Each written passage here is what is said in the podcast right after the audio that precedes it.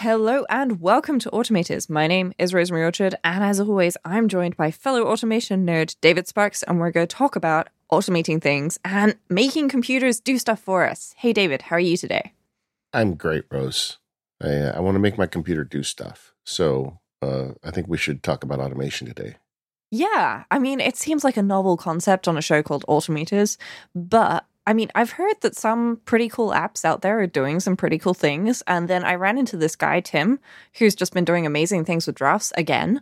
So I asked him on the show, is that okay with you? Yeah, let's have let's have Tim on. Hey Tim, ring, ring, welcome ring. back to the show. Tim, there. hey. Hey everybody. Thanks for having me back. Well, you're you're very welcome. Tim is the master of drafts, uh, a frequent author on various p- bits and pieces of drafts, and and really, you know, is funny. Uh, drafts is an automation platform. You know, historically, you don't think of a text editor as an automation platform, but with all the work Greg has done it over the years, that's what it's become. Oh yeah, absolutely has. It's it's uh it's one of those things that I find myself just using little things here and there, and it's it it actually takes me a little while to remember. Oh yeah, that's an automation. It's uh it's just become everyday workflow now. Yeah, we've got a future Mac Power Users episode coming out on the joy of Obsidian and kind of a deep dive into it. And one of the points I made was that Drafts is a companion app to Obsidian, and that you know where where Obsidian falls down as an Electron app, Drafts picks up the slack as a native app, and it's a perfect place to write text and and put it in there because whatever action you need either already exists or you can build it yourself. And I think one of the things you were saying there, Tim, about um, automation really is the point. You know, it should just be part of your workflow. We shouldn't necessarily be thinking about what we're doing. We should just hit the button and the magic happens and we continue without a second thought because really, you know, we, we that is the whole point of this, isn't it? To improve our workflows. So I'm glad to hear that you've been continuing with that. Yeah, absolutely. We had Tim on before. And uh, so this is our second kind of drafts deep dive with Tim but in the interim, drafts has changed quite a bit and they've added a bunch of new features. So uh, we thought who would be better than to have Tim on to kind of help us walk through what's new, and there is quite a bit new, and how can we take the the most advantage of it as automators. So we really appreciate that, Tim. Hey, not a problem. Anytime, anytime.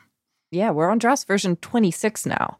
Um, and I, I, yeah. I, can't remember which version number we were on when when we spoke to you, but I'm pretty certain it was in the single digits because Drafts 4 was around for a very long time. And then Drafts 5 came, and then everything just sort of roller coastered, I think is the right word to say. Greg Greg Pierce, Agile Tortoise, has been doing a tremendous job. And I see you all the time in the draft Slack posting about things. And I, I I always end up checking them out and just being amazed because you are doing all of these great things. And it's just hard to you know cover in a couple of words what exactly it is that you've done because you seem to do so many things. Well, thank you. First of all, that's um, but yeah, it, it's it's uh there's a lot of iterations that have come since five. I think that was the last time I was on was soon after like 5 or 5.4 came out and then it's changed to just basically version numbers at this point so we're up to 26 and it, it's it's one of these examples of a really good subscription app that gives you you know the benefits for paying into that over time and just frequent updates and really solid updates at that.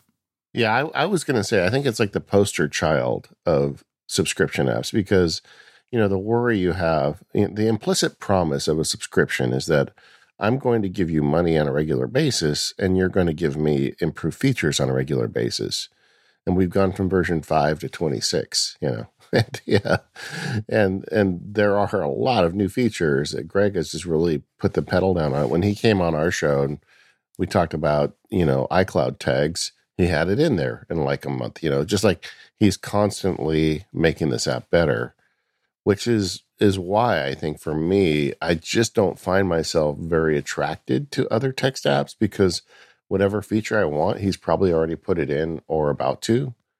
And then you combine that with these actions. You know, Drafts has the ability to write custom user actions, which can be very simple or very difficult depending on, you know, how far you want to go down that rabbit hole.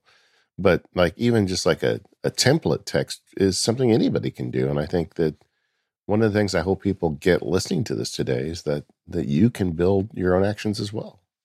Yeah, and I think with one of the things with the newest update in 26 that is really going to start coming probably not not immediately right now, but probably in the months to come as more and more people figure it out, figure out use cases is that with customizable themes and syntaxes, you can create little mini apps. Um, you know, back when I first wrote about Drafts 5, it really was one of those things that you could create little modular apps. If I wanted a writing app, I was there. If I want a journal app, I'm there. If I want a scratch pad, I'm there.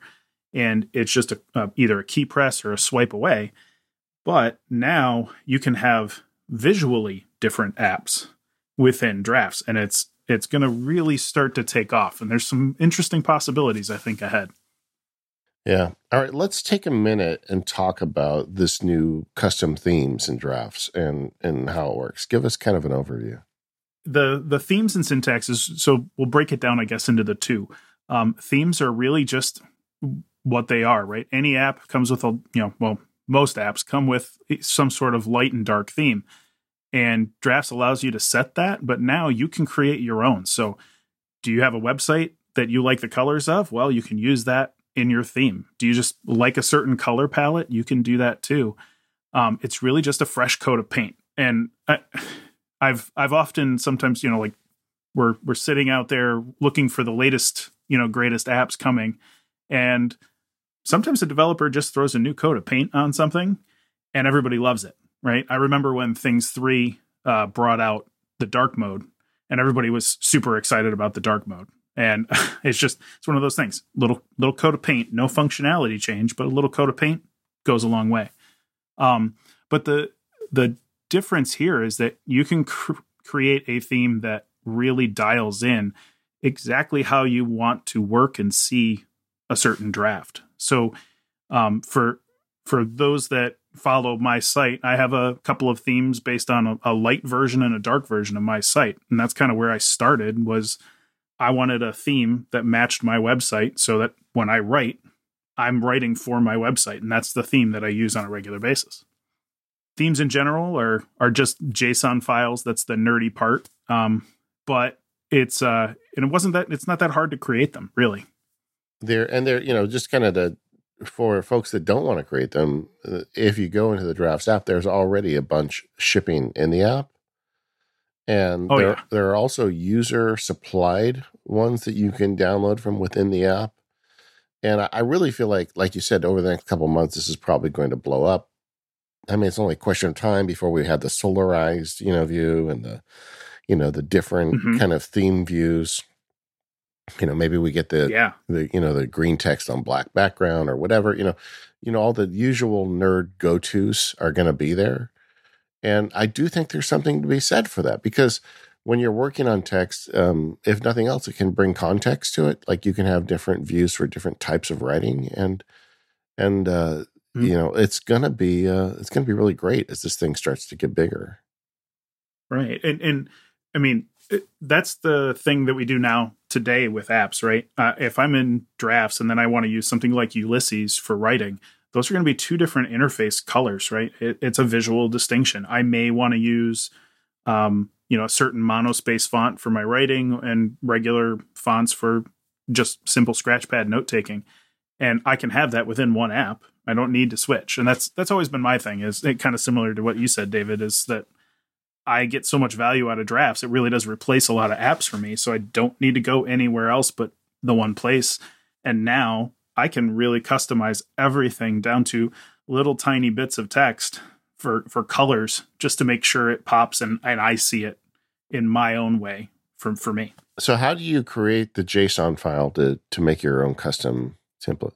Well, so I I've uh, I started using uh, the app JSON by uh, Simon. I don't know how to pronounce his last name. I think his surname is pronounced uh, Stovring. Okay, we'll go with that because you're probably better with names than I am.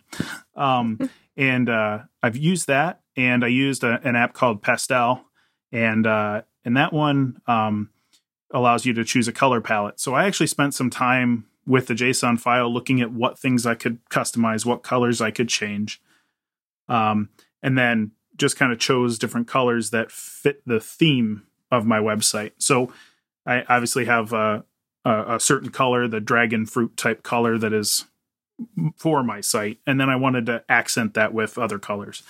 Um, it took a little while to get that nailed down, and the the biggest single complaint of the release, and I and I mentioned it to to Greg before it went out, and I just said, you know, I'm going to write about this too, but I I wish this was either built in or there's some web interface or whatever. Like I I would love to have one because I think so many users want to just change the look and that's all they care about that there there needs to be an easier visual way. Well, coming out soon. I don't know if it'll be out by the time this goes out or not, but coming out soon there's going to be an online theme builder that does the same thing to be able to choose colors and you can build it online, import it, and then go and share it from there. Yeah, this is something I that's where I really dug into it because I played with it a little bit in the beta, but I mean I I, I lack a lot of free time right now. I, have had a lot of things going on. And so when the theme builder came, I was there, go, oh, okay, this is much, much easier for me um, because, you know, I can just drag and drop in the bits that I want. Well, it's not quite drag and drop, it's type, but that's fine. And then boom, it, it works. Um, and so I was obviously incredibly grateful that because you shared your themes with me, Tim, really early on, and I've actually just set those as my default themes. Um, and I want to talk a little bit about how you're switching between themes in a minute, so don't let me forget that. Um, but oh, I, yeah, no. I, I, I really like um, how it uh, Greg's made it easy here because, I mean, obviously, you know, he, he writes iOS and Mac apps. That's his thing. But he's written a great web app here as well that just, you know, lets you do this because um, I love the fact that it, it's split as well with the editor and the interface because you can really change the color of, I think, everything. I don't think there's anything that you can't change the color of in drafts now with the new theming. Right. And those and those are the basic colors. And then and then within that whole big you know theme builder or the json file there's these things called scopes and it's just the the different text elements within the app that you can change and you can customize those too. Um, it may not work with every syntax and you may have some weirdness going forward but um, what i've tried to do is is modify just the the key w- scopes that i want and then anytime you create a syntax file that uses those scopes to apply the colors and the theme so if you think of it that way, where the theme kind of the theme file sets the colors and what happens with the text, and then the syntax file really just applies those scopes um, within itself. So that way you can have the different elements. So, um, but yeah, th- theme theming is going to be huge, and um, I think we could maybe talk about you know some automation stuff going forward uh, in a bit after we talk about syntaxes, but I, I like what has gone on here and it gives everyone a, a lot of control. Um, uh, and the biggest thing I, I find with uh, theming that's been the hardest to get my head around is what looks good, right? And I'm no longer sitting going, what's possible? It's like, wow, I mean, what shade of blue represents what I want here? What shade of orange is the right orange? Um, how does this color text look on it this color background. It it really is more about a personal preference selection than anything else. Yeah, it's like we suddenly have this abundance of riches, and you've got um, you've got some really nice, classy looking themes, and you've got some that are just you know kids playing with matches. You know, they're just terrible. yeah, there was a, a guy in the in the in the forum or not the forum, but the the Slack channel and uh, I think uh, his handle in there is Kimono Stereo. So I don't I don't know his name. Uh, sorry, I apologize for that. But um, he he had a bunch of themes when this all came out, and one of them that he put out was called BSOD, Blue Screen of Death. Oh man! And I'm like, nope, not installing that. That brings back too many memories. Not happening. but I mean, you could make it like you're typing into a blue screen of death if you really wanted to go that way. Um, so yeah, it's uh it's just crazy the amount of stuff that you can do and and how each theme can really make it feel like a different space that you're working in. Yeah, and all you do to to run them is you go into the settings and into preferences and by the way, I had said that within a month they'll be solarized, and now there's already two solarized in there, dark and light. So I think those might be default themes, yeah, David. They actually, they're, they're, built in. Yeah, I know. Because I, I, was going right. to say I was using solarized dark as my light theme for a very long time on my yeah. iPad. So.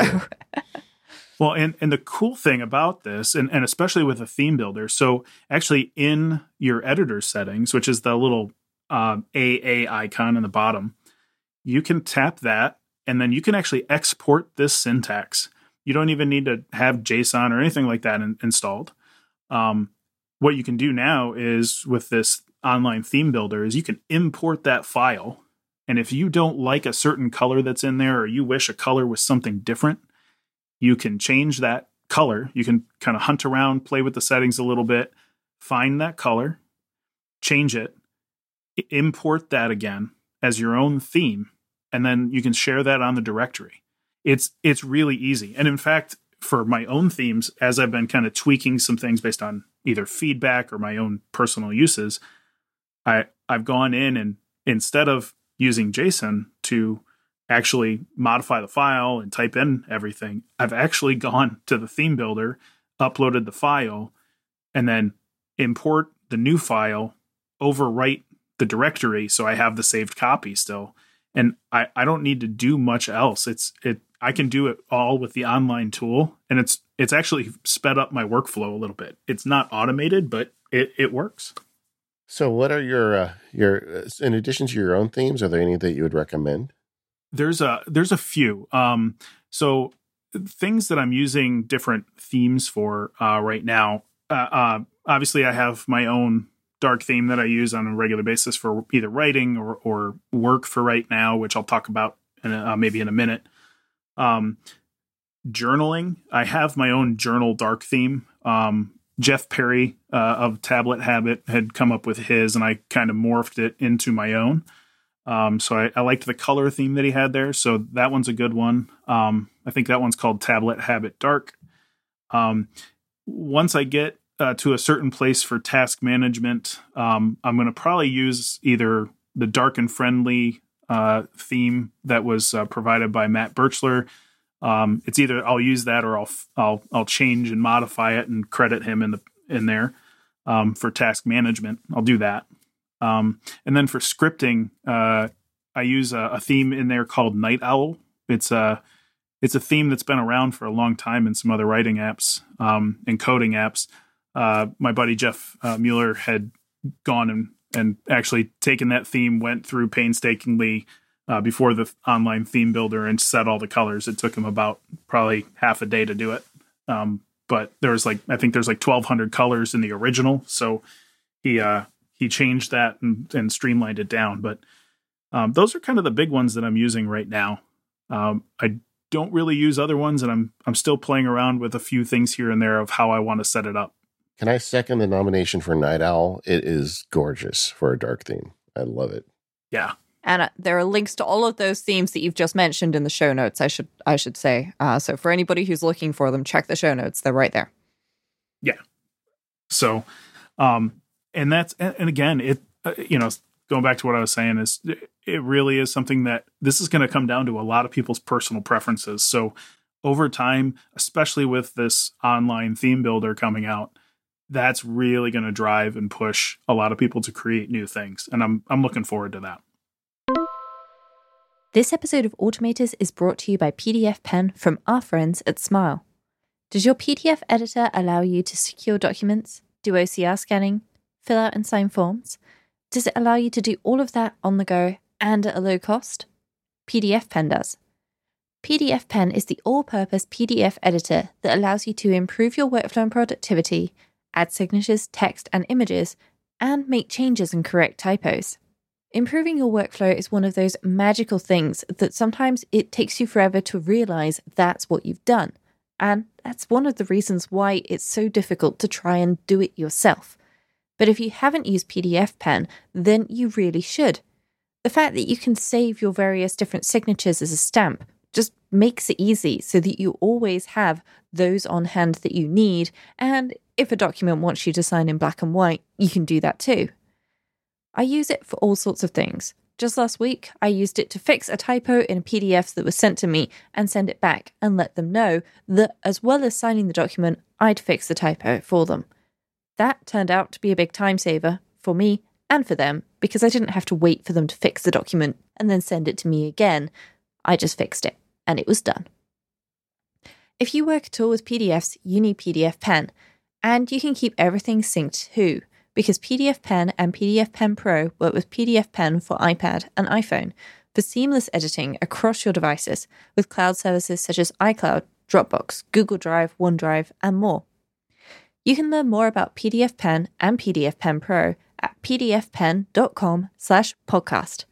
That's pdfpen.com slash podcast. Our thanks to PDF Pen from Smile for their support of this show and all of Relay FM. Okay, Tim, so we've covered themes, which is how things look mostly. There's also syntaxes. Now, I know what a syntax is, but for the people at home, I think you will do a better job of explaining what is a syntax and why is that important in drafts. I will try to do that justice. Um, so, uh, a syntax is just the built-in grammar that the file uses. So, you might just want simple text. You might want to write in Markdown or multi-Markdown. You may be writing JavaScript or, or even setting some things up in Taskpaper. Um, those have been kind of the general syntaxes for a while. Um, but what a syntax file allows you to do is it uses it's it's a lot more complicated than a theme file is. It still uses JSON um, to uh, really navigate everything, but you need to know uh, regular expressions, uh, more commonly called regex. Um, it it's not for the faint of heart, and I think I said that in my my review. Was it, it really is not for the faint of heart. Um, I actually the only reason I think I was able to to do what I've done um, with my own syntax uh, of DraftsDown is really because I've grafted some other elements here and there to my own, and, and it's it's uh it's really difficult to do. Um, so it's it's one of those things of if you have experience or have somebody that can guide you, it's it's a good idea to do. Um, I think the the biggest reason why you'd want to use your own syntax is because you use the app in a certain way or have a certain way of setting it up. So um, there are some syntaxes that are out there, like you could do fountain, uh, which is a common writing syntax that uh, you know a lot of different people use, and maybe writing screenplays. You could do that within drafts, and it'll highlight everything how you would have an app that you would normally write in fountain. Um, it, you can have it set up that way in drafts, and it it just changes how you're going to use the app. Um, so it, I think the the one th- how it ties into some theming is you can set some of the way things look in your syntax using the theme colors or or the theme scopes and making text larger, smaller, italicized, whatever, monospace. You can do that within your your uh, syntax file, and it really can change how everything looks. It, it's it's a really powerful tool. I don't know if you have anything more to add to that, Rose. but I mean, I, I would also mention that syntax is commonly referred to in programming terms. So you have a programming syntax, and that's usually, you know, if you open, say, for example, you know, a JavaScript file, um, then that will look one way um, and then if you open, um, I don't know, say uh, just a text file, then that will just probably be like black text on a white background. Usually that's what happens. And an application, I'm going to use BBEdit as an example here because it supports thousands of different programming syntaxes. At least I think so. It certainly supports hundreds of them. Then you know that's that's what it's doing. That's the magic that's behind it there. So just a a, a slightly different explanation, but I think you covered that very well.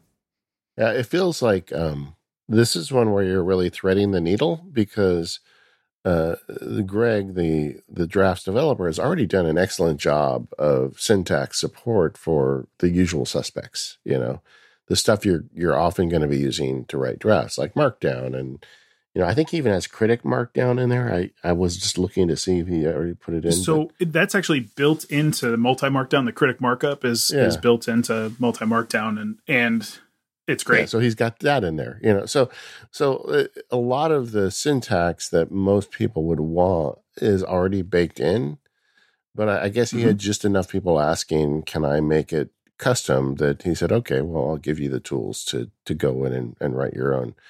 And this is one I'm I'm very curious to see. Number one, what do people do with it? Number two, will I ever have any interest in it? Because while I'm super interested in theming it properly, um, the syntax thing to me is a snoozer because I, you know, I largely just write Markdown for everything.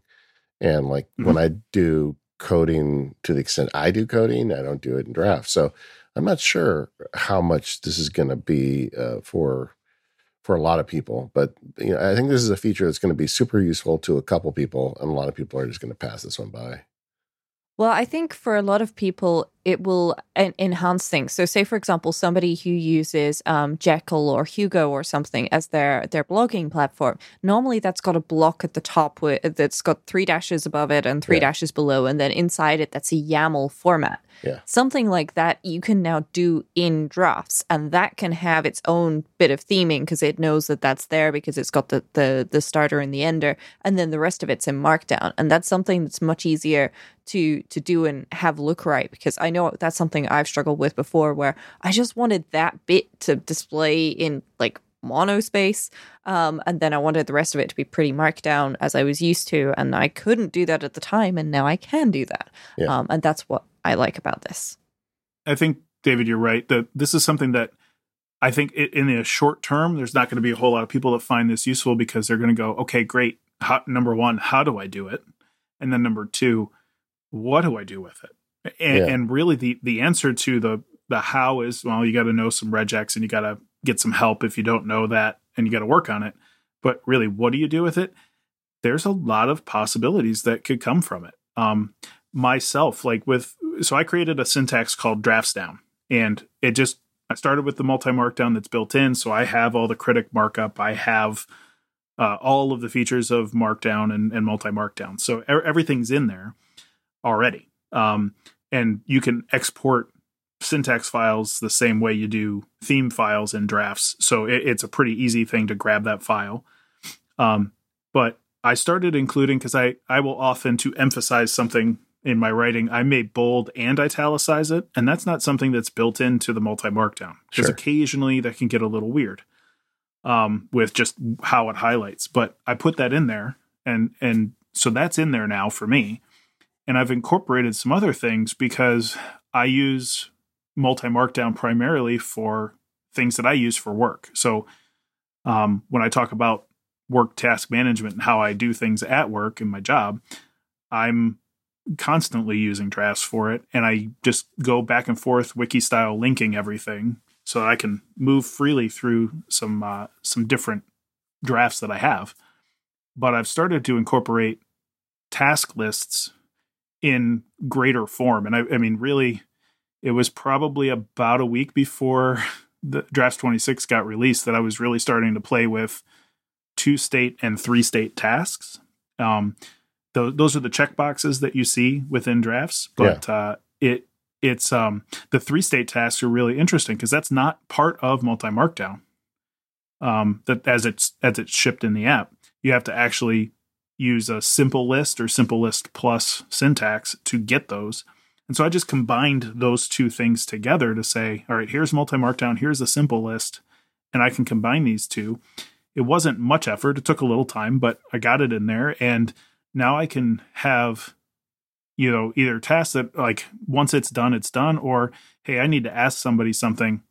I'll mark it in process and it when it's completed it'll get grayed out and struck through. Yeah. so I, I don't have to see that task visually. It's it's uh it's just a simple change that I've made but it's it's been a big difference so far yeah, another thought that occurs to me is the Markdown, what I'll call Markdown plus apps, apps that use Markdown as a starting point, but then they add things. You know, like these PKM apps do have like task management syntax or or linking syntax, and there's no reason why you couldn't write custom syntax and drafts to make that process a lot easier to create the mm-hmm. the notes in drafts and, and go ahead and apply a custom syntax.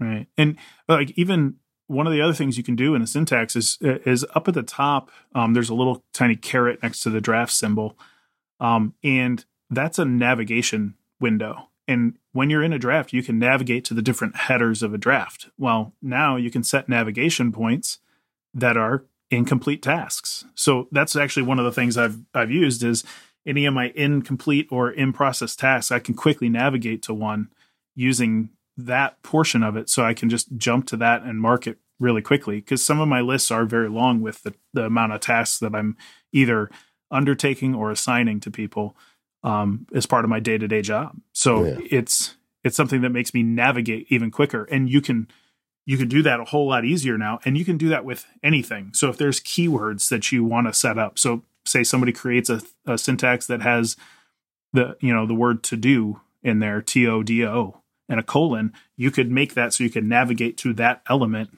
throughout the draft.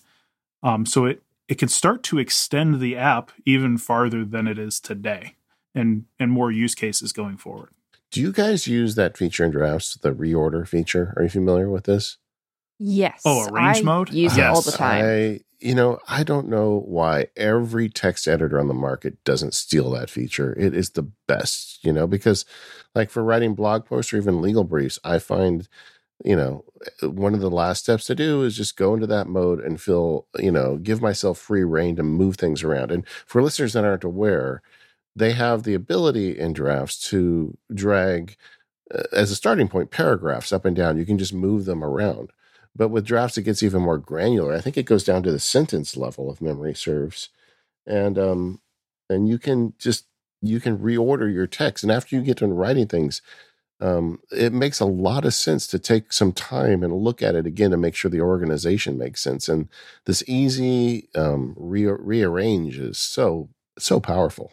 Yeah, there's there's times that I've sat in meetings where I'm using my iPad, jotting down notes, and um, you know, I'll have multiple tasks come in, and I'm in a range, and I'm trying to order them in in priority, because um, I typically don't use a numbered list because things jump priority one day to the next, mm-hmm. and so I will. I'll be sitting there in that mode, and I'm like, oh, I got to exit this because you know I, I need to write another task down oh no i don't i can just duplicate the line and inside the arrange mode little pro tip you can just edit the text there so you can duplicate a line and you can edit the text right in arrange mode so you don't need to leave that if especially if you're doing some minor modifications here and there um, and then you can just tap done and everything just magically moves around where you want it and, and it's set i do that all the time and it it is one of those features again where it's it's built in and before we didn't have that to the extent that we have it now.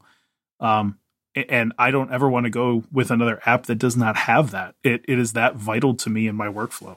I use this all the time because I I have um, a lot of TaskPaper templates for various projects. So you know, for example, every single episode of Automators and Nested Folders, iOS Today, guest podcast that I'm on, things like that, they all have task templates. And whenever I'm going through and editing them, and I want to rearrange some tasks in in that template so that you know things get created and they're in the right order i do that and it's just like that that mode is a game changer for people who ever rearrange lines. There is no more cutting and pasting and stuff like that. You just drag it up and down and done and it's so easy. Yep. I do think though getting back to syntax this is going to be a feature that is going to get filled out by the community pretty quickly. And I what I would recommend for listeners that don't want to go as deep down the rabbit hole as Tim has um, is just keep an eye on the community uh, syntax plugins because I suspect that. Mm-hmm. I mean, because you already have most what you need built in the app. I think the the the few exotic things that most people would be looking for are going to exist pretty rapidly. Right, and I, I the the things that I see in the future for people to create, and, and you know. I, I kind of have my journaling workflow already set. But for people that do, you know, bullet journaling, this is something where you could literally create a syntax and you can have the different um I, the markers, I guess, for each line be different, be a different color. You could you can have them do different things so that as you're moving through the app, it could really be like how you would write a, a bullet journal by hand. You could do it digitally it takes a lot more work to set this up, but it's something that could be done if somebody really wanted it. And I think that's something that that the with the theming and syntax highlighting those two things together can create some really powerful customizations for people to really make it an app that maybe they didn't have a, a huge use for beyond a scratch pad, but then now can turn into their daily bullet journal and, and really take it to another level. Yeah. And when you get tired of it, you change the theme, you got the same syntax. Mm-hmm. Right. And for those that are thinking, hey, you know, a digital bullet journal, I like using my uh my my handwriting, right? You know, I, I like writing by hand. Well, in version 22, we, you know, uh, Scribble came along, and that's something you can use there too. It's uh, it's great. I, I use Scribble with drafts all the time, and it I can write by hand. I can type it in. It doesn't really matter. Um, and that and that's just a another example of how how great these little features are since we've gone from drafts five to to 26 now. All these little features are just huge usability improvements that are just fantastic.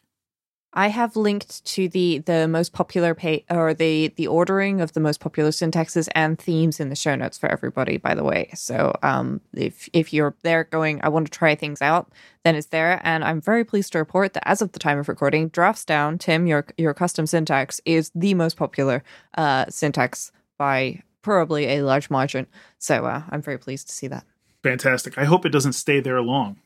I hope other people come along and do great, wonderful things with this because I'm I'm really just making it for me. I mean, I, am not sounding. I hope I'm not sounding uh, conceited in any way. It's just I'm making this for me, and if other people find uses for this, fantastic. Um, and I hope other people create some things that are really awesome that other people can use. So, Rose, have you gone down the rabbit hole of drafts, theming, and syntax yet?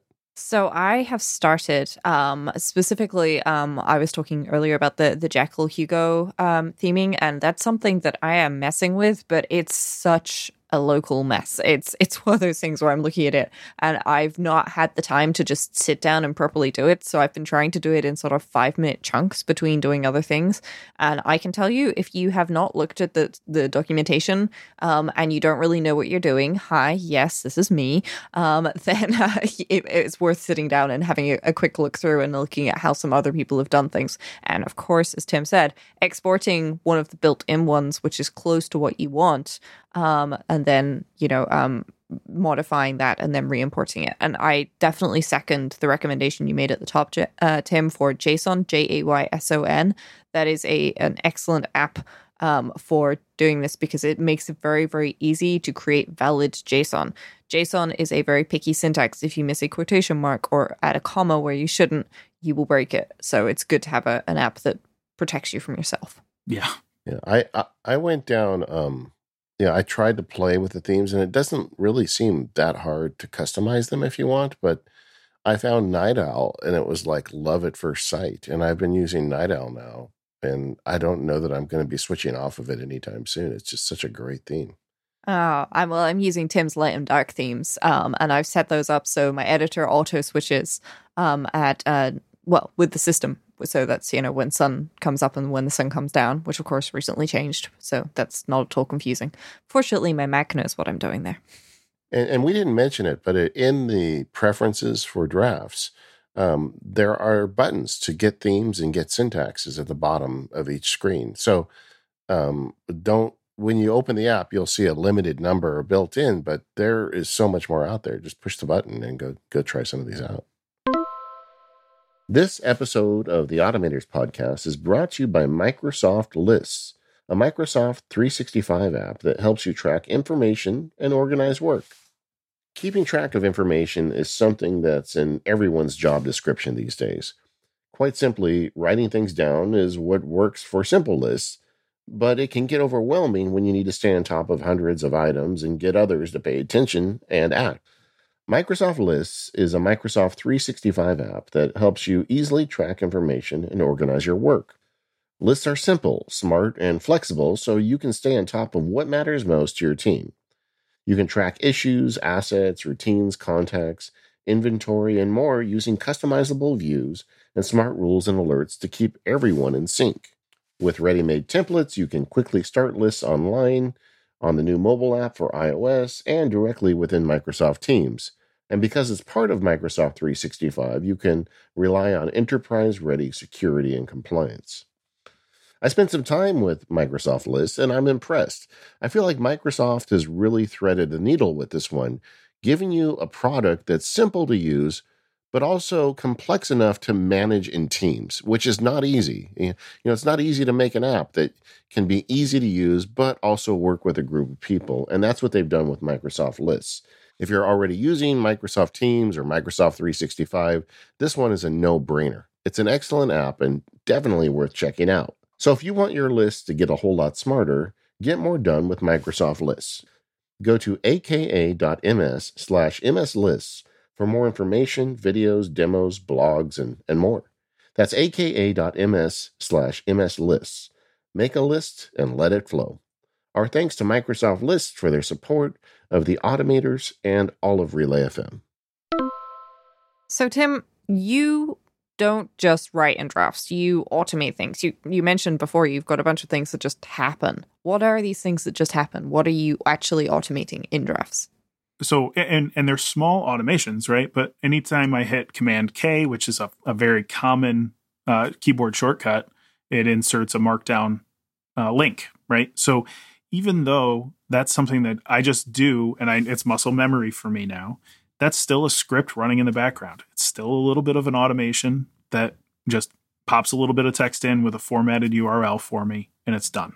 Um, th- those are the like the little things, Key- keyboard shortcuts, and and there's a there's a new um, uh, new setting that allows you to turn those on. So as you see it in the action group on the on the right hand side of the app, you can kind of see what your keyboard shortcuts are. At this point, I I don't know how many pages. I want to say maybe eight of keyboard shortcuts that I have, and sometimes I don't remember everything that I have. So it's it's a good visual indication for me that oh hey I can I can use a, a simple shortcut to then kick off an action, which maybe just formats some text, and that's that's primarily I think out of all the automations that I use, that is my primary one is within the app text manipulation is probably my biggest single automation that I'm using.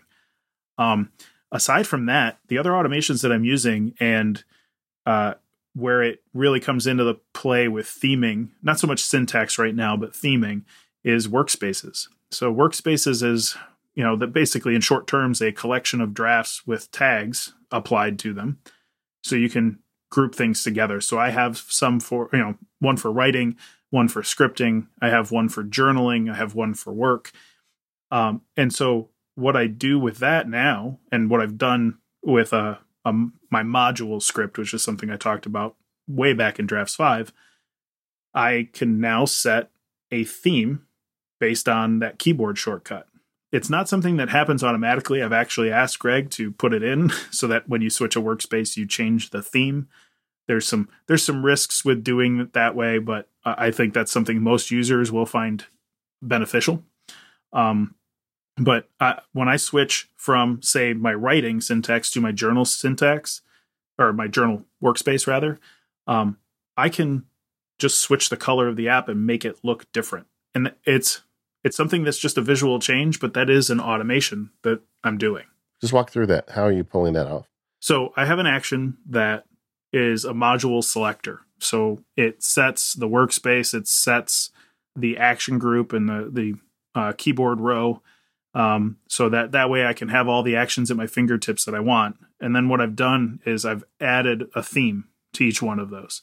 So now when I use my keyboard shortcut, I can switch, and I have my um, modules uh, are Command two through Command eight, and so I can sw- switch all those modules inside of those keyboard commands. And so it just jumps me from effectively what I like to say is one app to another. So sure. I can go from writing to journaling real quick. And and it changes the the drafts list, it changes the action groups, everything, and now the theme. So I know that I'm in a different space. Um, on the iPhone, I use that. I have that actually as a, an action in every single one of my action groups at the, the beginning point, so I can quickly switch there. Um, so I'll do that too. Yeah, so that's an action that that changes all these settings. Is that a published action? Um, it, uh, I don't know that it is anymore. It might not be, but you know what? I will I will get that out so everybody can have that link in the show notes so that people can use it. Yeah, that because I'm doing the same thing, but I'm even though I host the automators, I'm doing it largely manually at this point. So you're making David, me jealous. How could you? I do, I do, I do, just to kind of put an emphasis on his discussion of the action keyboard shortcuts. That is something that you really should embrace if you use drafts because not only, I mean, there's anything you create an action on, you can tie to a keyboard shortcut and it's done right in the edit menu for the action.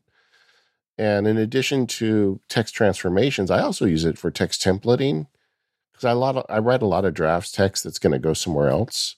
Like you know, I have a call with a client or whatever.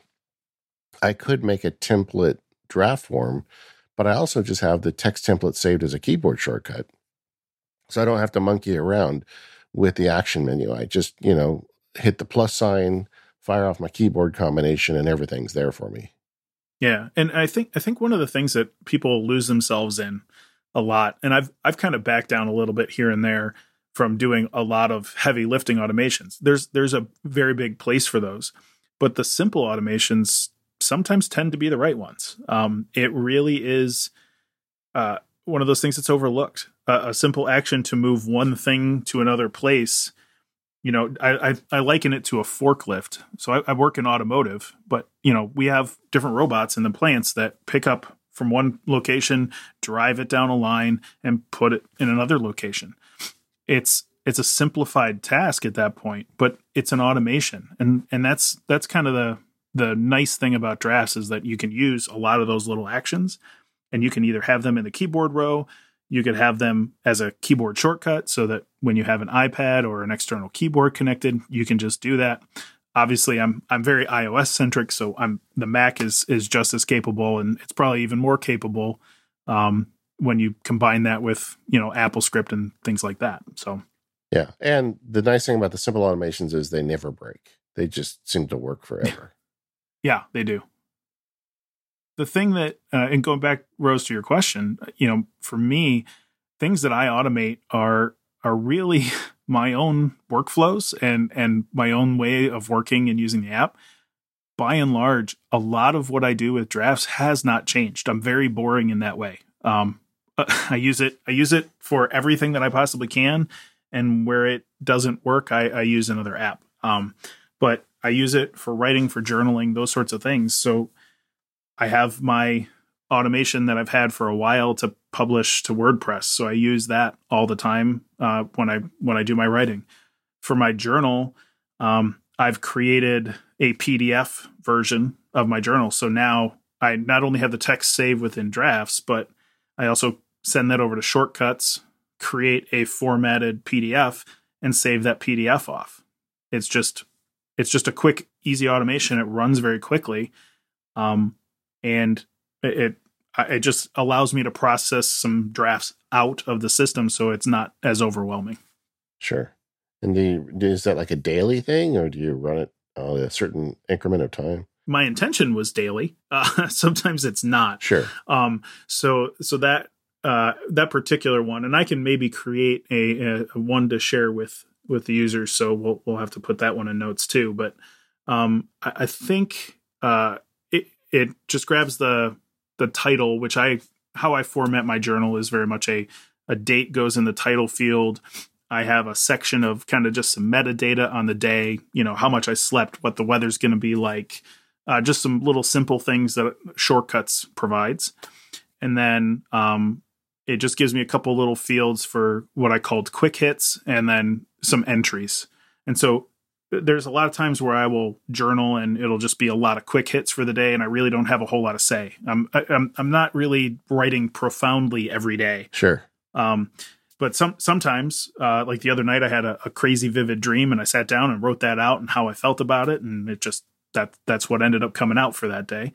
Um, but then sometimes I forget to run the action at night, and there's a couple times where I've forgotten to run it for a couple of weeks.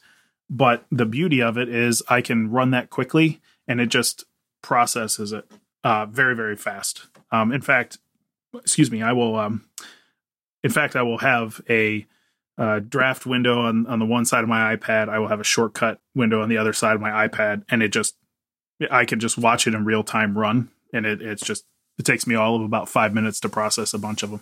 I'm just thinking out loud. Wouldn't a time based uh, shortcuts trigger allow you to run that action without you having to do it yourself?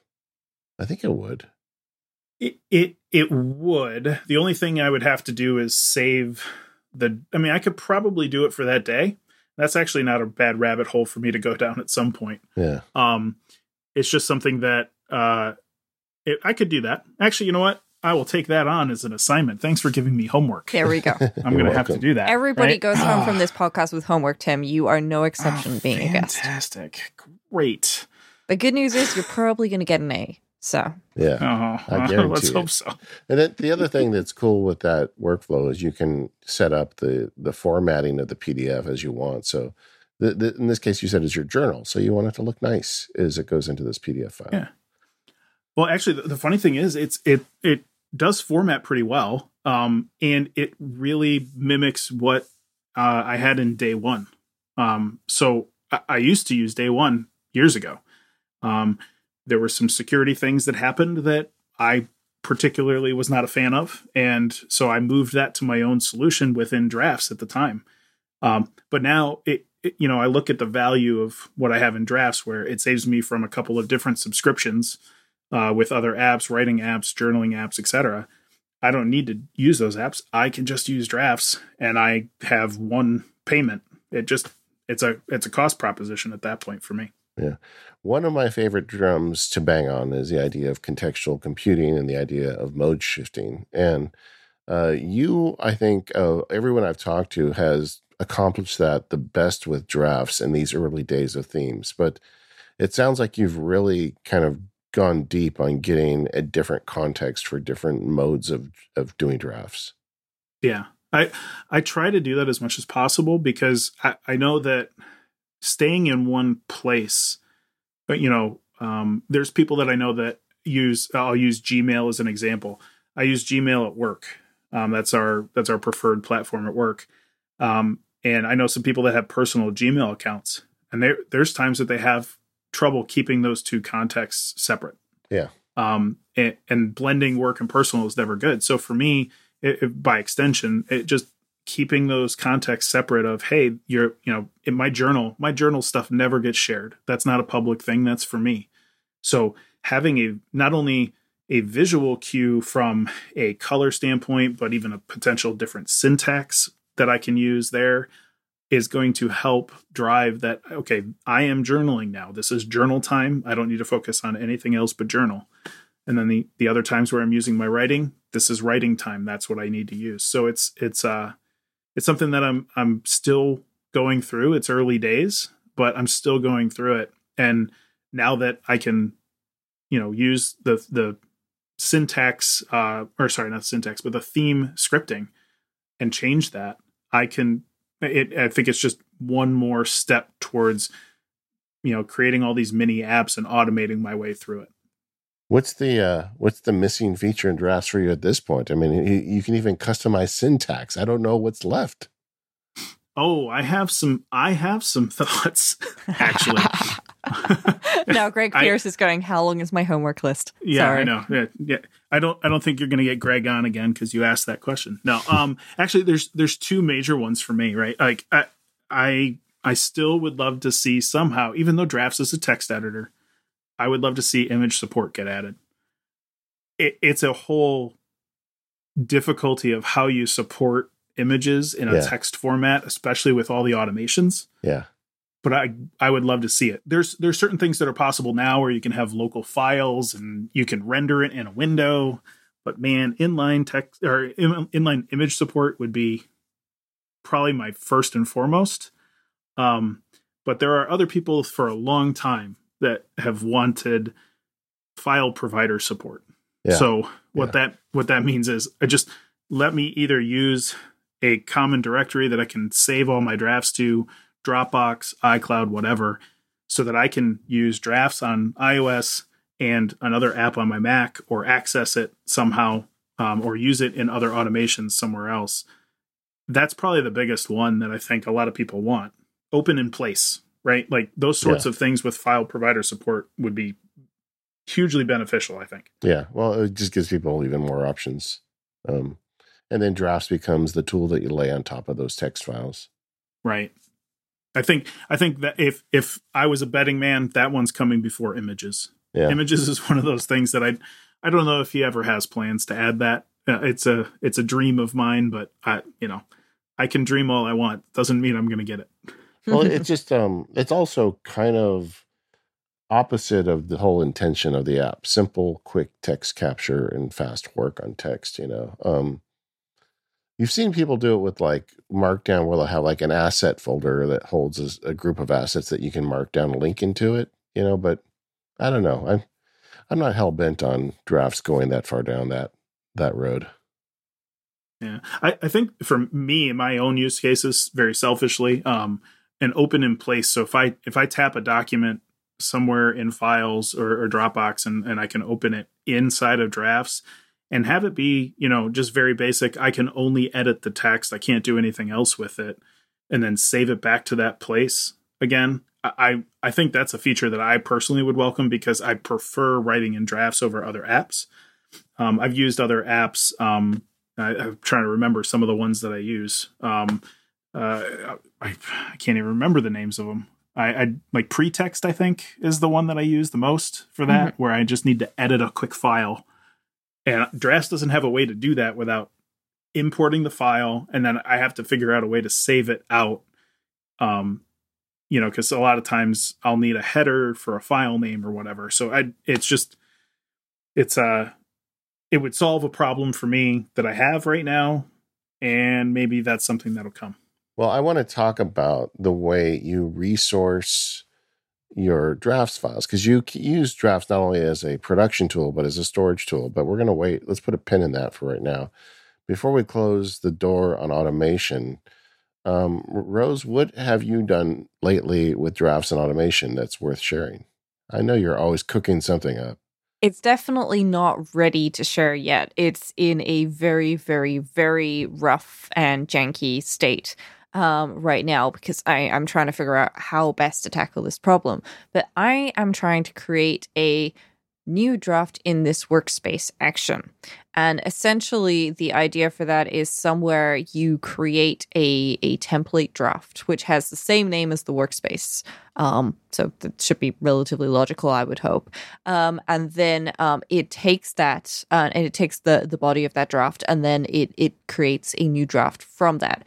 Uh, but it has all the same tags as the current workspace um, and so on. Um, and potentially even switches a theme. I've not quite figured out how to to crack that nut yet. And of course, if if Agile Tortoise does implement theme switching, then that's I don't need to d- deal with that. Um, the difficulty I've been having is what if there isn't a theme uh, or a template for that workspace? Um, because I I would like to both have the option of saying like I'm just working, just let me create a new draft and boom, I'm done. Um, and also actually, you know what? I, I want to create a template for this um, one um, and things like that.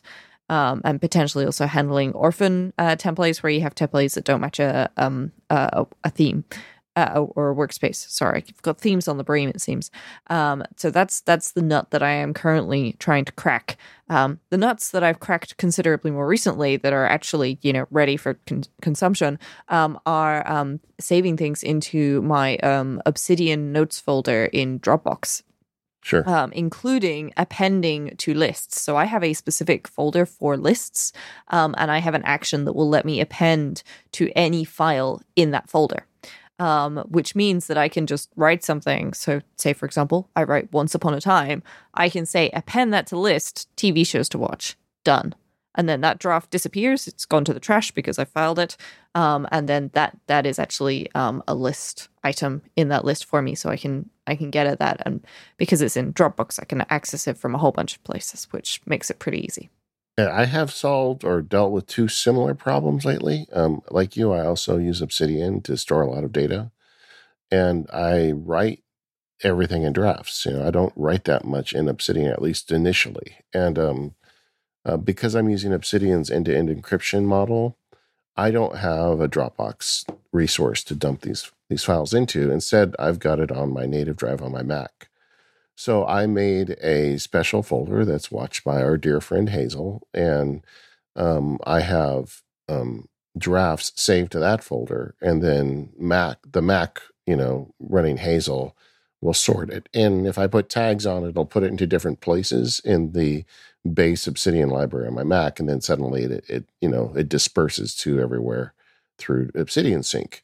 But I had to. It was a it was a different problem because I don't have cloud storage to work with when I'm working with Obsidian files. And um, um, also, uh, because I don't use drafts for long term storage, I use it for the creation process. I have a lot of templated stuff I want to send to other places. I mean, uh, so much of my life is, is, similar, you know, in terms of things I'm taking notes on. Maybe it's a call from a client, or maybe it's a new idea for a YouTube video, or a working outline for automators. And so I have created just this treasure trove of templates and drafts with text templates where it's automatically applying tags. And if you're listening to this, all you need to do to put a tag on a, a, draft with a template is you say add a tag and you write the tag name and you put commas in. You can put as many as you want. And it adds those at the point of creation. And then those workspaces automatically index to those tags. So um, I, I, hope I'm not being too uh, flippant about this, but I mean, it's just, it's not a very difficult process. But once you set it up, it's, it's super powerful and I do everything with Markdown. So, you know, I've got this great Markdown syntax highlighting with this new theme. And and almost anything I do during the day, if somebody calls me, like I have one for a single member California limited liability company. That's it's just like an, I'm just looking at that one's on my screen right now. So if you call me up and say, I need to make an LLC, and I'm like, how many members? One member. Okay. I push one button in drafts. All the questions I need to ask you just appear in drafts and I fill it all out, and then I push the send to Obsidian button, and there it goes. You know, and I just I just love drafts. I don't know what else to say. See the the, the interesting thing that it, you both use templates a lot. That's actually a feature of drafts that I I barely touch, and I probably need to dive more into that myself. Like that's just something that I don't typically use, but I think I may have to start. Um, yeah. So it, it just goes to show you, no matter how much you know about the app, I know people look to me like I know a lot about it. It I don't know everything and I don't use everything. So it's it's something that uh, having having people that do more uh, educates me and, and, helps me get along uh, with new possibilities. It's going to be great. I also think it's we use it in a different way. Like I use drafts. It's just like it's in the dock. It's the app I open up every time I want to type something or write something. And but it's not necessarily the place that the text stays, you know. Whereas you're mm-hmm. using drafts for much more. You're actually storing in there. But I think the fact that I send things out requires me to have different automations than you would need. And the fact that you keep it on drafts means you have different automations that I wouldn't need. Yep, absolutely. And I think, you know, for me, uh, a lot of a lot of it because your work can be done on a Mac. Mine has to be done on a PC, begrudgingly yeah. most of the day. Yeah. Um, but I mean, I can I can still, I mean, I still use my iPad quite a deal for work. Um, and I'm able to tie into Gmail and the calendar and run meetings and everything off of it. It just, I have to work in a little bit of a different way because of the, the nature of the business. So it's, it, uh, yeah, there's definitely different automations, but I mean, it, maybe this, the, the templates are, are a way forward that I can do some fun things uh, and automate some things like Rosemary was saying, right? Like syntaxes, things of that nature and even if I end up doing a task management system with drafts, which is something I've been batting in, around in my head for a while, um, you know, and, and it kind of comes from a thought that I think Merlin Mann had for a while was like, hey, I want TaskPaper and Markdown to basically have a baby and come up with something awesome. And uh, how do I do this? How do I how do I make this a reality?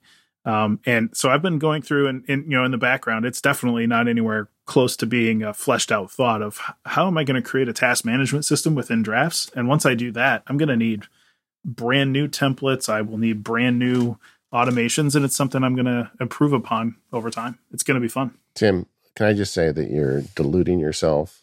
This is not hypothetical. You are going to do it. oh, I, am going to do it. It's a matter. It's a matter of time, which is you, you would when, think, you know, yeah, it's a it's a when, right? You you would think with, you know, hey, everybody's you know stuck inside because of COVID and all that other stuff. Uh, you would think that life is uh, slowed down a little bit. It hasn't. so it, it's actually probably gone a little faster than I'd like it to. So uh, the the time element is really going to be the constraining factor. Time time and knowledge, I think, uh, with with regular expressions, that's something I lack the knowledge of and need to really improve. This episode of Automators is brought to you by SyncUp, a OneDrive podcast. I love finding new podcasts to listen to. And it's great to just have some more audio to really enjoy as I go about my day to day tasks. If you're looking for a new show to listen to, SyncUp takes you behind the scenes of OneDrive, so you can learn about how to connect files, share your documents, and work from anywhere. And you'll get to hear about the design and development side of things too. Each show covers a dedicated topic, guest interviews, news and announcements, plus a special topic outside of the technology norm, such as favourite article of pandemic clothing. Topics include external sharing, data security, remote work, and, of course, automation. I was recently going back through the back catalogue listening to some of the episodes, and I was listening to the one about external sharing. And this is a problem that I've had to deal with a lot at work. Somebody trying to send a document to me, but they're not in my organization, or me trying to send something to them, and of course, they're not where I work either. It's really interesting to hear how Microsoft like you to tackle this problem. And of course, it's led me to make some other discoveries, which have really helped my workflow and I've been able to share them with my colleagues too. Go and listen to it now. Just search for SyncUp wherever you get your podcasts. That's S Y N C U P, or just click the link in the show notes. Go check it out. Our thanks to SyncUp and OneDrive for their support of this show and all of Relay FM. Tim, we've been talking around the idea of storing all of your notes in drafts. And this wasn't really, I think, something Greg intended when he first made drafts. I mean, drafts was the place you went, you wrote text and you sent it out somewhere and something happened to it. But he kind of unintentionally made this like awesome notes app that has all these storage abilities with, you know, workspaces and tags and all the th- features he's added. Um, and I mm-hmm. know you've kind of embraced this fully, right? So, so tell us, how is yeah. that working? What are some tips people want, might want to hear that they're going to think about doing this? So one of the things that's uh, inter- obviously, you know, you have workspaces, so the use of tags is is pretty paramount. But in the drafts window, you have uh, basically f- three different groups that you can also utilize, where it's the inbox, flagged, and archived. And in a lot of my workspaces, I will have the flagged element of that as something that you know, when you flag a draft, it doesn't show up in the inbox; it only shows up in flagged. So that way, it's it's kind of out of sight, out of mind on a regular basis from my regular list. Um, and what I use something like that for is I will keep a lot of my lists. So, so Rose, you mentioned earlier that um, you have your movie lists saved to Dropbox, so you can have that in Obsidian later. For me, I just keep that in drafts, and there's an append to list action that's in the directory, um, and I just use that. And all of my lists are actually in my normal general workspace, is what I call it but it's in the flagged portion of it and it's tagged list. So I can actually just switch to a different workspace and use it as a, a list app within within drafts. Um, and so for me, it's it's using the flagged and archived in addition to tags that can really kind of help with some of that. I'll call it file storage um, that allow me to work in that way. So um, I'll use an example for me for work for work, I use three different drafts that one of them is work tasks, work wiki, and then work accomplishments. So I will have those three uh, drafts in my inbox, and that's really it. Everything else, everything that I reference in my my work wiki, which holds uh, a lot of the wiki style linking um, to the other drafts that I need, all of those are are tagged work and they're flagged so they don't show up in the inbox, but they're all there if I need to jump into them. Mm-hmm. So it just simplifies the view for for work, and so I, I will jump into work tasks, and I have a little a little syntax that I use, and again, this is all custom to me, and and unfortunately, with the programs that I'm working on, I I, I can't share it, so I apologize. Um, but uh, it's it's one of those things that I can jump into the different programs that I'm working on I can jump to different parts of the program. And I have a lot of that done in the wiki style linking. So I can just jump around from, you know, draft to draft to draft just easily with a tap of a button and, and I'm, I'm there. So um, that's kind of how I've been using the storage portion of it is is really relying on tagging for workspaces and then flagging or archiving drafts and then searching, you know, either having searches or um, you know just using the the quick search um, feature, uh, which is uh, I think it's Shift Command F, um, so that that way you can uh, pull up that search window and you can really kind of dive down and, and, see which draft you need to get to. Um, so that's that's how I've been using it and how I think my drafts list does not balloon up to a massive amount. I actually have no idea how many drafts I have. Um, I've never sat down and figured it out, uh, but there's a lot of them, uh, mm-hmm. and so I just keep I keep a lot of stuff there because I don't really have another place to send it. Um, my wife and I share a lot of notes, but those are within notes. I I, don't really use another app because you know getting a, a, a significant other to use the app of your choice is really difficult sometimes. But she's she's decided to use the built-in notes app. She she and I work really well with that, so I will take that any day of the week. so um, I at least have that hurdle crossed. Um, and so I th- those are the really the two places for me is if it doesn't fit within drafts because it needs an image or or I need to share it with my wife, then that I I, I use that in notes. That's it. So that's kind of how things have fleshed out for me. Yeah, I think one of the really cool features for someone like you is the drafts widget where you can attach workspaces to a button. Uh, so you can have like an eight grid, yeah. you know, two by four grid with a small, I think isn't that the small widget? That's not even the big one, where you can just have buttons to jump to specific workspaces. Like I, the stuff I do keep in drafts, I've got attached to workspaces. Like I use it for a draft, you know, copy that I'm going to write for the blog or something. And I can just push one button and get right to it from my home screen. I love that.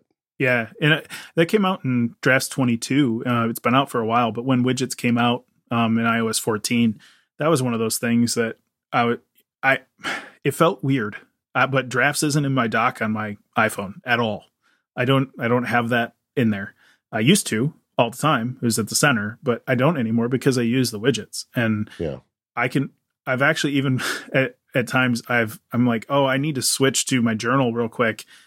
And I just instinctively on my uh, on my 11, I'll swipe up from the bottom, go to home, and then I'll tap the journal uh, widget because it's just that's the way I've been doing it for a little while. Um, and it's faster for me to jump and switch different contexts that way. Yeah. Makes it me it actually makes me feel now with the theme switching, it actually makes me feel like I'm jumping into a separate app, which is kind of fun. Yeah. Um but uh yeah, the the widgets are are awesome. Uh and it, I I love what he's done with them. My only gripe and it's not even something that he's done is I, wish there was a small four by four widget because the only way you can get the grid is in the medium or large. Yeah. I just wish there was one that had four by four because I would use that in a whole lot more places. Yeah. So. Yeah, and and also this is an obvious one that would benefit from an interactive widget. It'd be cool if you could have like display a draft and have it interact. And that's just something Apple hasn't got to yet. I, I would be surprised if we don't get that at WWDC this year. I think everybody knows. Oh, that's a feature. I hope so. Yeah. Yeah, even even for their own apps, reminders you can't check those off anymore. That's something that I I, I just can't believe they shipped that without thinking of the usability of it. Yeah. And people I'm sure people want things like that for sure. I I mean, I'm just imagining an iPad full of widgets, you know, and drafts being mm-hmm. a big piece of that. And just like that would be that would be great. Yeah. Oh, it'd be fantastic. And I I mean, I even the interactive part, um, I created a, an action that I just called it fancy tweet because it, it just mm-hmm. used the HTML previews. But I would love to be able to kick off an action and even if it was just drafts native UI, be able to compose a tweet and then send it and not even actually go into the app. It's just all done in the widget. I mean, I, I just it's it's something that I hope gets extended to other apps in iOS 15. It, it just it needs to be there. I think that's going to elevate the the the way widgets work uh, if they can make that a, reality for not only drafts but others too. Rose, how are you storing uh, notes in drafts? I mean, are you doing a lot of, of onboard storage in drafts? I, I pretty much just chuck it in a tag and if it's not tagged then it's in my inbox so i have a custom workspace called inbox which is just looking for things that aren't tagged sure. um which you know it, it's very simple um but it absolutely works for me um and um, you know, and I'm just trying to, you know, go through and process the I don't even know how many items are in said uh, inbox. Um, well, uh, okay, let, let's just say that there it's a four digit number right now uh, because I have a lot of automations which create drafts and I've not yet updated all of them to actually have tags, um, which is a problem. Uh, but the good news is, is they all use the same templates. Um, so I can go through and uh, find anything that's matching a particular regular expression. Um, I'm guessing I might spend more time creating said regular expression than I will actually, you know, um, manually going through and looking at everything. But you know, there's some fun. Um, and I have to say, I've had a, a, long weekend. It's been a long weekend here in the UK. I may or may not have eaten a large number of chocolate Easter eggs um, and or bunnies. Um, and I, I refuse to comment any further on that. So uh, I've definitely just been adding things to my inbox and not processing anything because, you know, what a long weekend's for. Yeah, I get there sometimes too. And it's like for me that a big drafts inbox means that I, I need to do some processing I do use the flag. A flag to me means it's waiting for something. Because, like I said earlier, my drafts don't really stay in drafts. So I, I send them somewhere. Um, but if I have like something I, have written, I want to get feedback from someone on, and I still want to have, you know, it's like once I leave drafts, whatever editor I go into isn't as good. you know, it's just the truth. You know, I mean, I don't have the ability to rearrange things, and you know, all the little features that we we talk about. So if I'm waiting on something where I think I may want to do some more editing, I just flag it, and then that that's like a checklist for me to go through the flagged list to say, oh, I never heard back from Rose on this bit of text or whatever. Uh, but I, I ideally like to try and get it out. But you know that's the nice thing about the app; you can use it in a lot of different ways. I know some people that use it for work, um, and they use they use a work workspace, and anything that's in their inbox is is something that they need to uh, just kind of keep tabs on, right? Just kind of the day to day.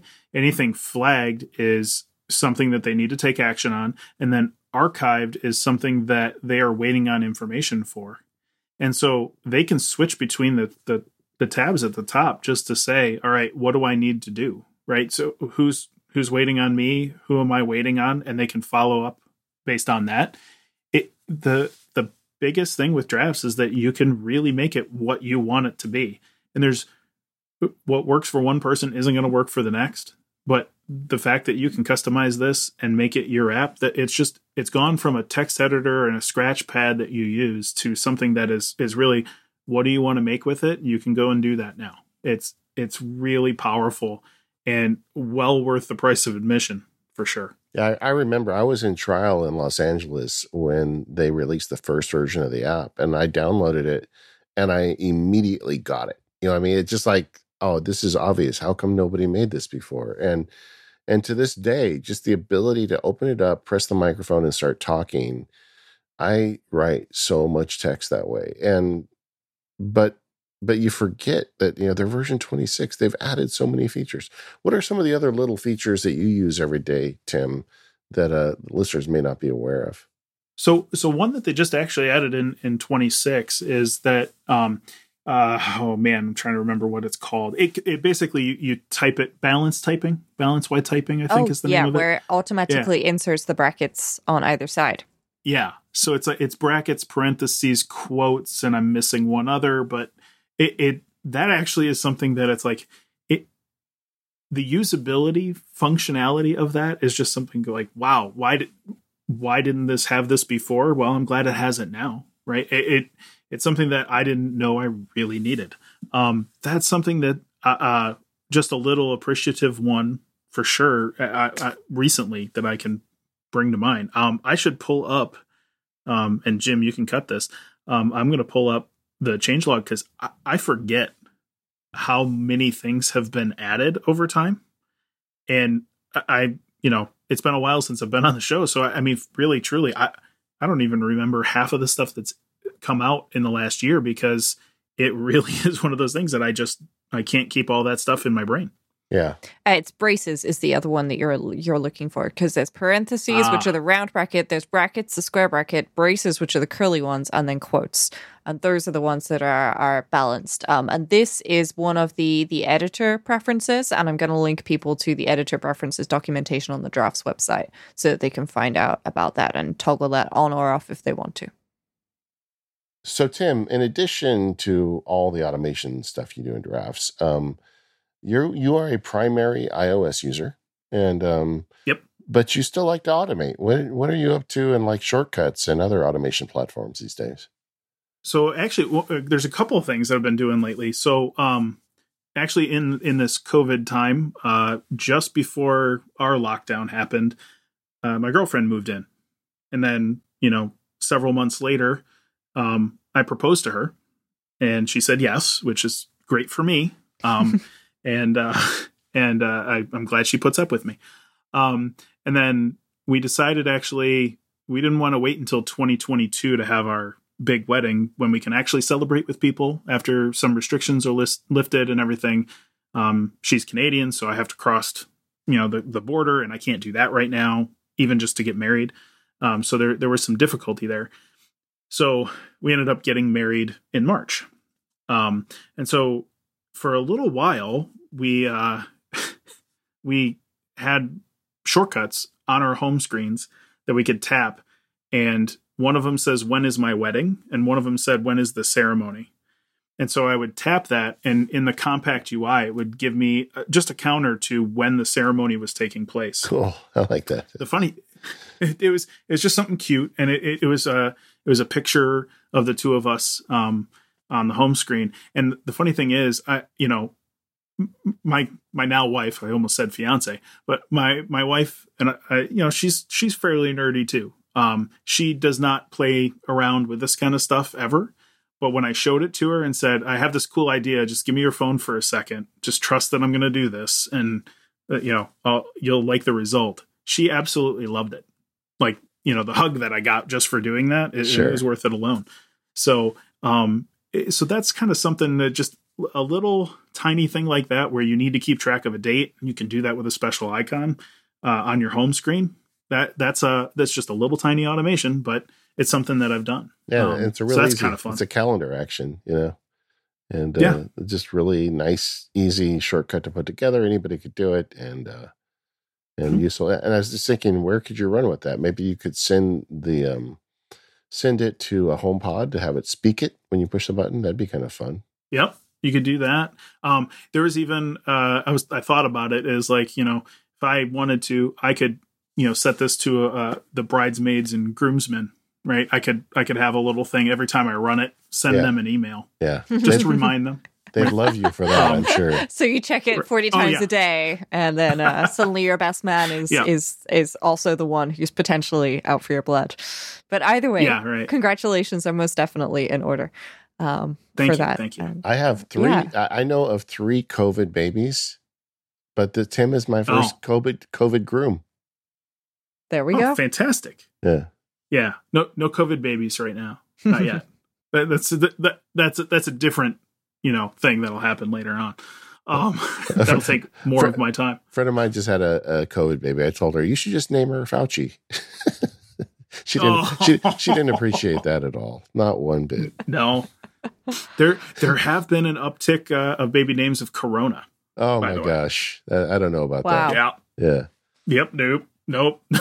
I, those are those are not nice parents. I'm going to go on record as saying those are not nice parents. Well, I mean, I'm not sure if it's better or worse than Grogu, uh, which apparently is becoming more and more popular uh, oh, for really? people not familiar. Really? That is the name of the baby Yoda in the people Mandalorian are actually series. naming their kids Grogu.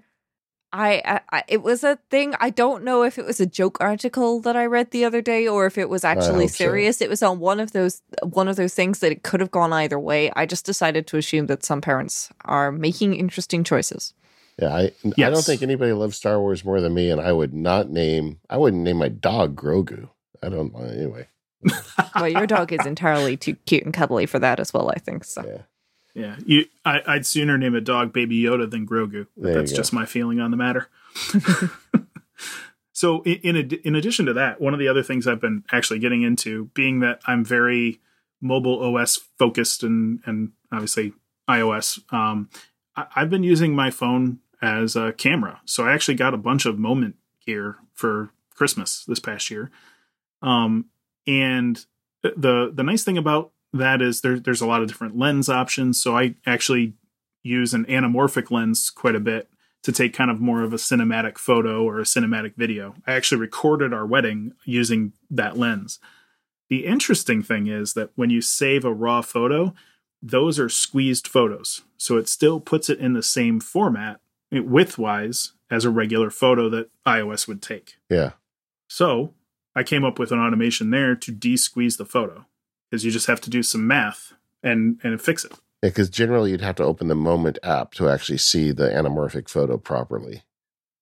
Yeah, yeah. So I can I can still I mean I could use the iOS app if I need to take a quick picture and the lens is attached. So I can do that and still de-squeeze the photo. I can use the Moment app as well. But um, I figured out a way now to to take a photo and change it and modify it uh, via shortcuts just to take a, a photo and do that simple automation that I've been running um, to to create what I need. It's been great. Yeah, we had a couple friends over for like the first time in a year, I think, you know, recently. And we were in the backyard and we wanted to take a group photo. And I set the camera on a tripod and then used the Apple Watch camera app. This is kind of an automation. Uh, maybe you don't know, but if you've got an Apple Watch, it gives you a preview of what the phone sees. And then you can press a button on the watch and it counts down three seconds and takes a picture. And um, everybody was very impressed with me that I had that that ability and it's something that everybody owns an Apple Watch and an iPhone can do. Yeah, I, I, highly recommend that. I've used that several times um, just to make sure um, because it's easier than setting something up on a timer with a countdown and then running um, to get into position. You can actually be in position and make sure that you are in the shot uh, because usually, from experience, the person who does the running um, around uh, to get the photo ends up being on the end, and then they get kind of half cut out of the shot. And this way, you can make sure that you know everybody's in the photo and stuff like that. And you know, if there are small children or pets involved, um, then you know you can make sure that you can actually see what they're doing as well because you're seeing through your phone camera, um, which is great. So I definitely recommend that. I, I have a whole host of shortcuts related to photos. You know, I've got a whole directory of them. um, but you know, that is like one of the nice things about shortcuts is that it is so integrated with the camera that you can you can do stuff like like Tim's adjusting photo size. I've got a similar one that knocks a photo down so I can post it to the Mac Power users or the Automators forums without it being a gigantic photo with just a quick shortcut. Kind of does the same thing, but but not really. Yep. It's very yeah. useful. That sort of thing. Absolutely. And I mean, beyond that, the the actual place that I'm using shortcuts, and I actually use this on a daily basis, is as a launcher. So you can use the widgets, but I'm a person that has gone widgets only for the home screen, and my dock is now three icons that are just some what is it the new neuromorphic icons that we're seeing. Um, yeah. But those just those just kick off a menu action so I can open up various apps. So I have a little bit more apps at my fingertips and I don't have any badges on my home screen. I'm I'm a person that when I see a badge I need to check it. So if I don't see a badge, I don't have to check it, which is great. I can just deal with that later and I have to swipe over to the app library to get anything. Um, so that's how I've been using that as of late. Um, just and it's just three simple um, menu actions, right? It's it's a menu action and, and it opens the app. I'm not doing anything other than that. Yeah. But it's three separate launchers. Yeah. That is an increasingly popular way to run an iPhone. And uh, I'm with you. I don't I don't like all the apps on my screen anymore. Yeah. And I, I uh, a while ago, I, I used an app called uh, Clear Spaces. I, I still use that today, where all of my widgets kind of pop out of the home screen, and then when I don't need them anymore, I swipe away and it's just a, a blank uh, screen again. So it it's actually something that I really like because it's do I need something? Okay, I know where that is, and in on my home screen, I could swipe down, take a look at it, swipe back up, and then it's just a blank screen again. It's I've been using that quite a bit, and I really like that. I have never heard of this app. I'll have to check that out. I, I actually have a post that we can link um, that kind of where I explain it, and it's it's a, it's a kind of a cool effect. At, at first, it was kind of like oh, look at the neat thing you can do. And it, it basically just isn't, it's a, it's a widget that you can add to your home screen that then just blends with the background. And um, at first it was kind of like, here's this really cool hidden widget trick, right? Yeah. And then I started really using it. And so like when I'm done with my tasks for the day, I don't need to see the reminder widget anymore. So I just swipe that away and it's gone. So I know that that area of my life is done. Um, when I'm done, you know, tracking food for the day, I swipe that. When I'm done with all my calendar events, I swipe that away. And you know, so that way I, I'm minimizing what I see on my home screen to be just really targeted and focused. And so I've been using it in that way for a while. And, when you said earlier that you um that you just swipe up to get to your um to get to your drafts, I w- I wasn't sure what you were talking about. I think that must be what it was. Yeah. So so what I will do, it, like like I was saying for for drafts, um, when I'm in drafts even, and I'm like, oh, I got to switch to the journal. Sometimes I would just instinctively swipe uh, up on the home screen. It takes me to the home screen. Um, I also have the triple back tap for that as well. Um, so I'll just pop into the the home screen and then I'll, I'll tap on the journal um, icon for in in my drafts widget, and it'll just pop me back into drafts, but in the journal uh, workspace with everything applied. So that's been really good. Um, that that's kind of how I use that. And then when I don't need to see drafts for the rest of the day, if I'm if I'm kind of done, I'm laying in bed, I'll swipe that widget away. It disappears, and I don't have to worry about it anymore. And I don't think of it. I can just kind of wind down and get ready for bed. And so this works on you taking a screenshot of your blank home screen as the underlying effect, right? That's yep. how clever. Yep. Clever. It's it, it's really clever, and I mean, I remember being on the beta for it, and you know they weren't even sure it was going to get approved because one of the things that I really like about these kind of widgets is that it doesn't have the name underneath it. You know, it, I've always wanted to have a home screen that was free and clear of the words. Yeah. I just wanted that to be an accessibility feature for forever. Yeah. Just that way it's a little bit more visually clear. I know what apps I have put places. Don't remind me what they are. Um, and so for me, for widgets, I just I didn't want to see that when I swipe away. I don't want to have like, you know, no offense to to David Smith or anything. It's just like I don't want to see the word Widgetsmith on my home screen five times. I just want to see nothing. I just want the yeah. the picture that I have behind it. And so this is an app that allows that. I just didn't think that Apple was originally going to approve it. So hopefully they're not going to take that away. you know, Apple is Apple, so sometimes they do that.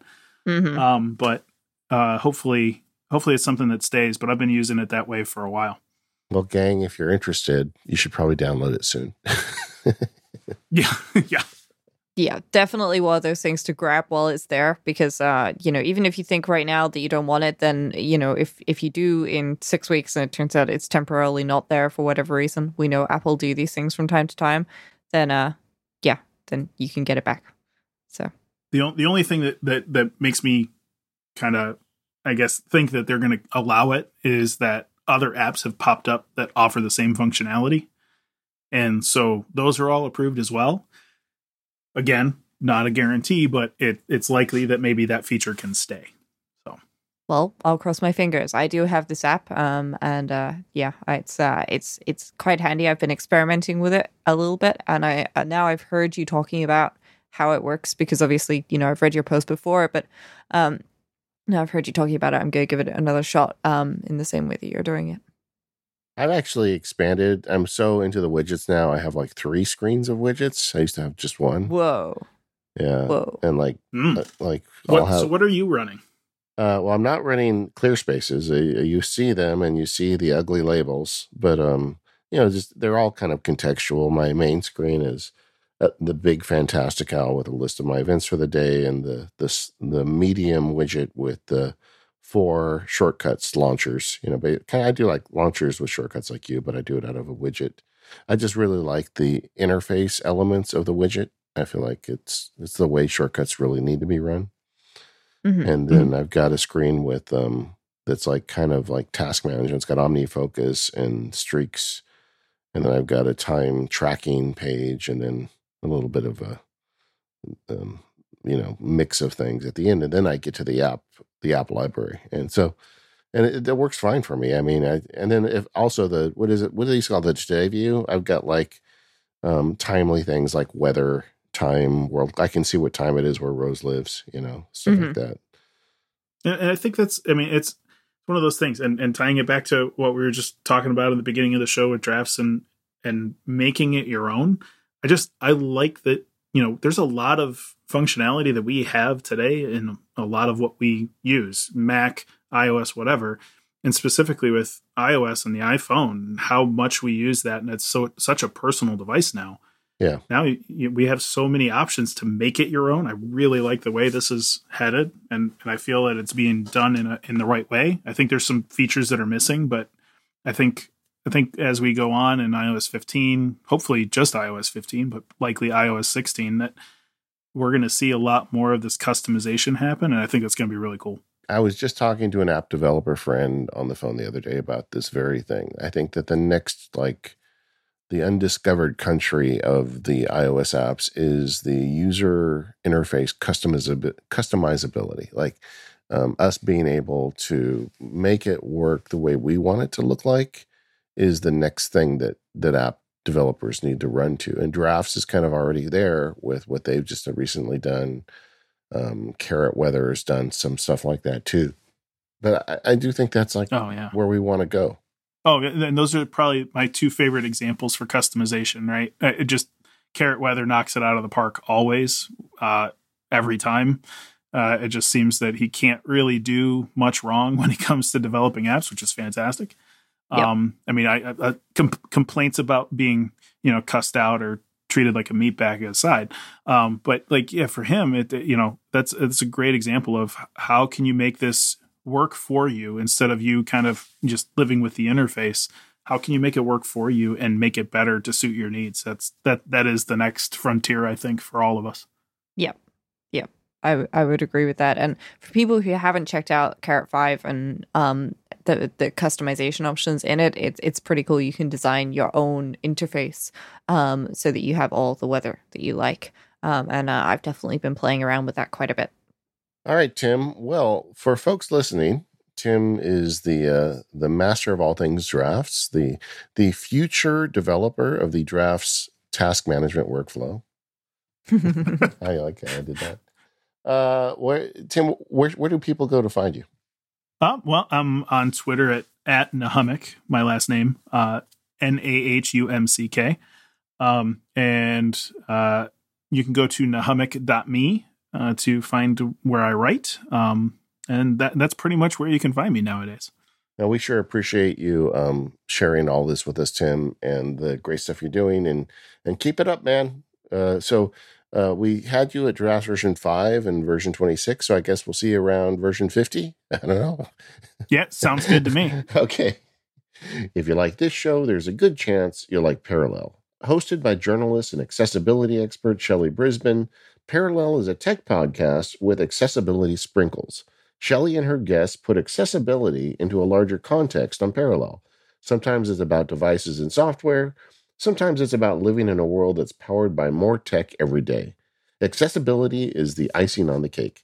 Go check it out at relay.fm slash parallel.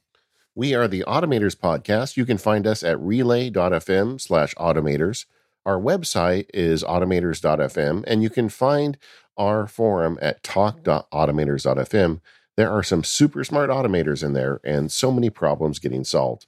Just the other day, I Googled a problem and found the answer on our forums. Thank you to our sponsors, PDF Pen from Smile, Microsoft Lists, and SyncUp, a OneDrive podcast. We released this show on Friday for a good reason, so you can have a little automation project over the weekend. Tim gave us some great ideas this week, so why not automate drafts this weekend? Either way, thanks for listening, and we'll be back in a few weeks.